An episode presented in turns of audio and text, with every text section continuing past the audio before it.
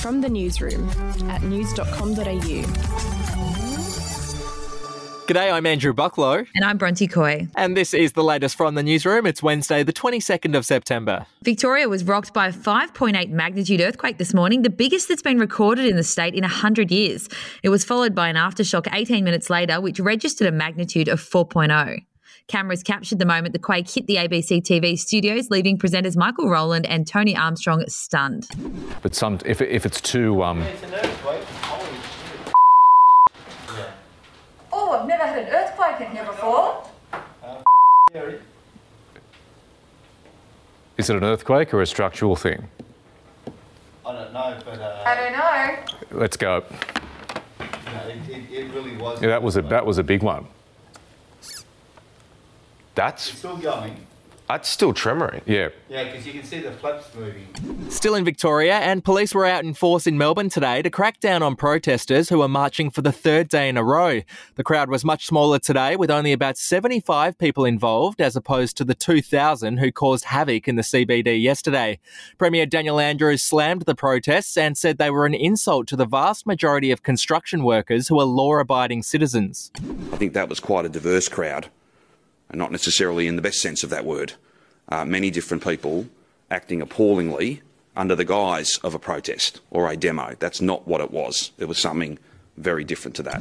In other news, Scott Morrison's nephew, who claims to be a builder, has narrowly avoided jail after being convicted for ripping off customers.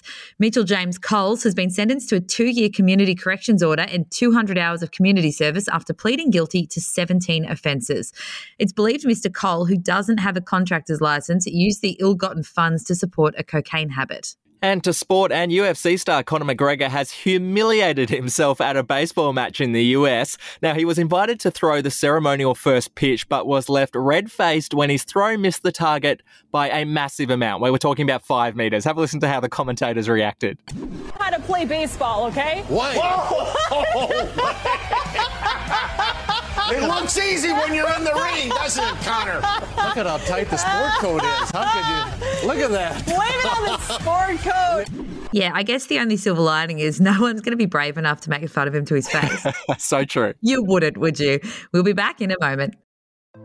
Hey, I'm Felicity Harley and I host Healthyish, where we chat to experts, influencers, and people in the know from around the globe to arm you with the knowledge to make healthier decisions for your mind, body, and soul. I think if we're going to be focusing on health, like sleep is probably the biggest component of that. Oh, I think sleep is the cornerstone. Like, choose the harder option because I've never woken up and gone, I regret that run that I went at 4 a.m. I've never done that. Search for Healthyish and Extra Healthyish wherever you get your podcasts. To showbiz now, and this is really sad. Sex and the City star Willie Garson has died. The 57 year old actor played Stanford Blatch on the show, and he'd recently been filming scenes for the Sex and the City reboot, and that's actually filming at the moment. So the cause of death hasn't yet been revealed, but it's understood Garson had been battling cancer. And finally, members of the royal family have opened up about Prince Philip's favourite prank.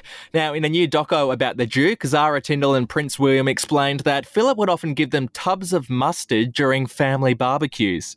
It gets you to hold it. Gets you to hold it in in your hands and the lid's off, and I can't remember exactly what he says, but he ends up slamming your hands together. He used to get in a lot of trouble from my grandmother for covering most of the places uh, we had lunch and things with mustard on the ceiling.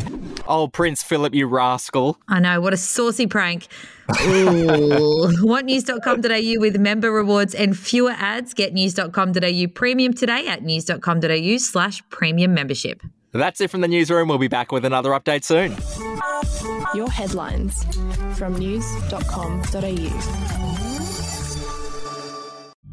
The podcast Faith on Trial looks into Hillsong, both in Australia and the US, and takes both the listener and hosts on unexpected twists and turns in the story of Brian Houston and the singing preachers. There are two incidents involving Pastor Brian. The Australian journalists uncovered a litany of alleged criminal behavior in the megachurch. Financial gifts were being given to the leaders of the church. Listen to Faith on Trial Hillsong ad free on Crimex Plus on Apple Podcasts today or wherever you get your podcasts.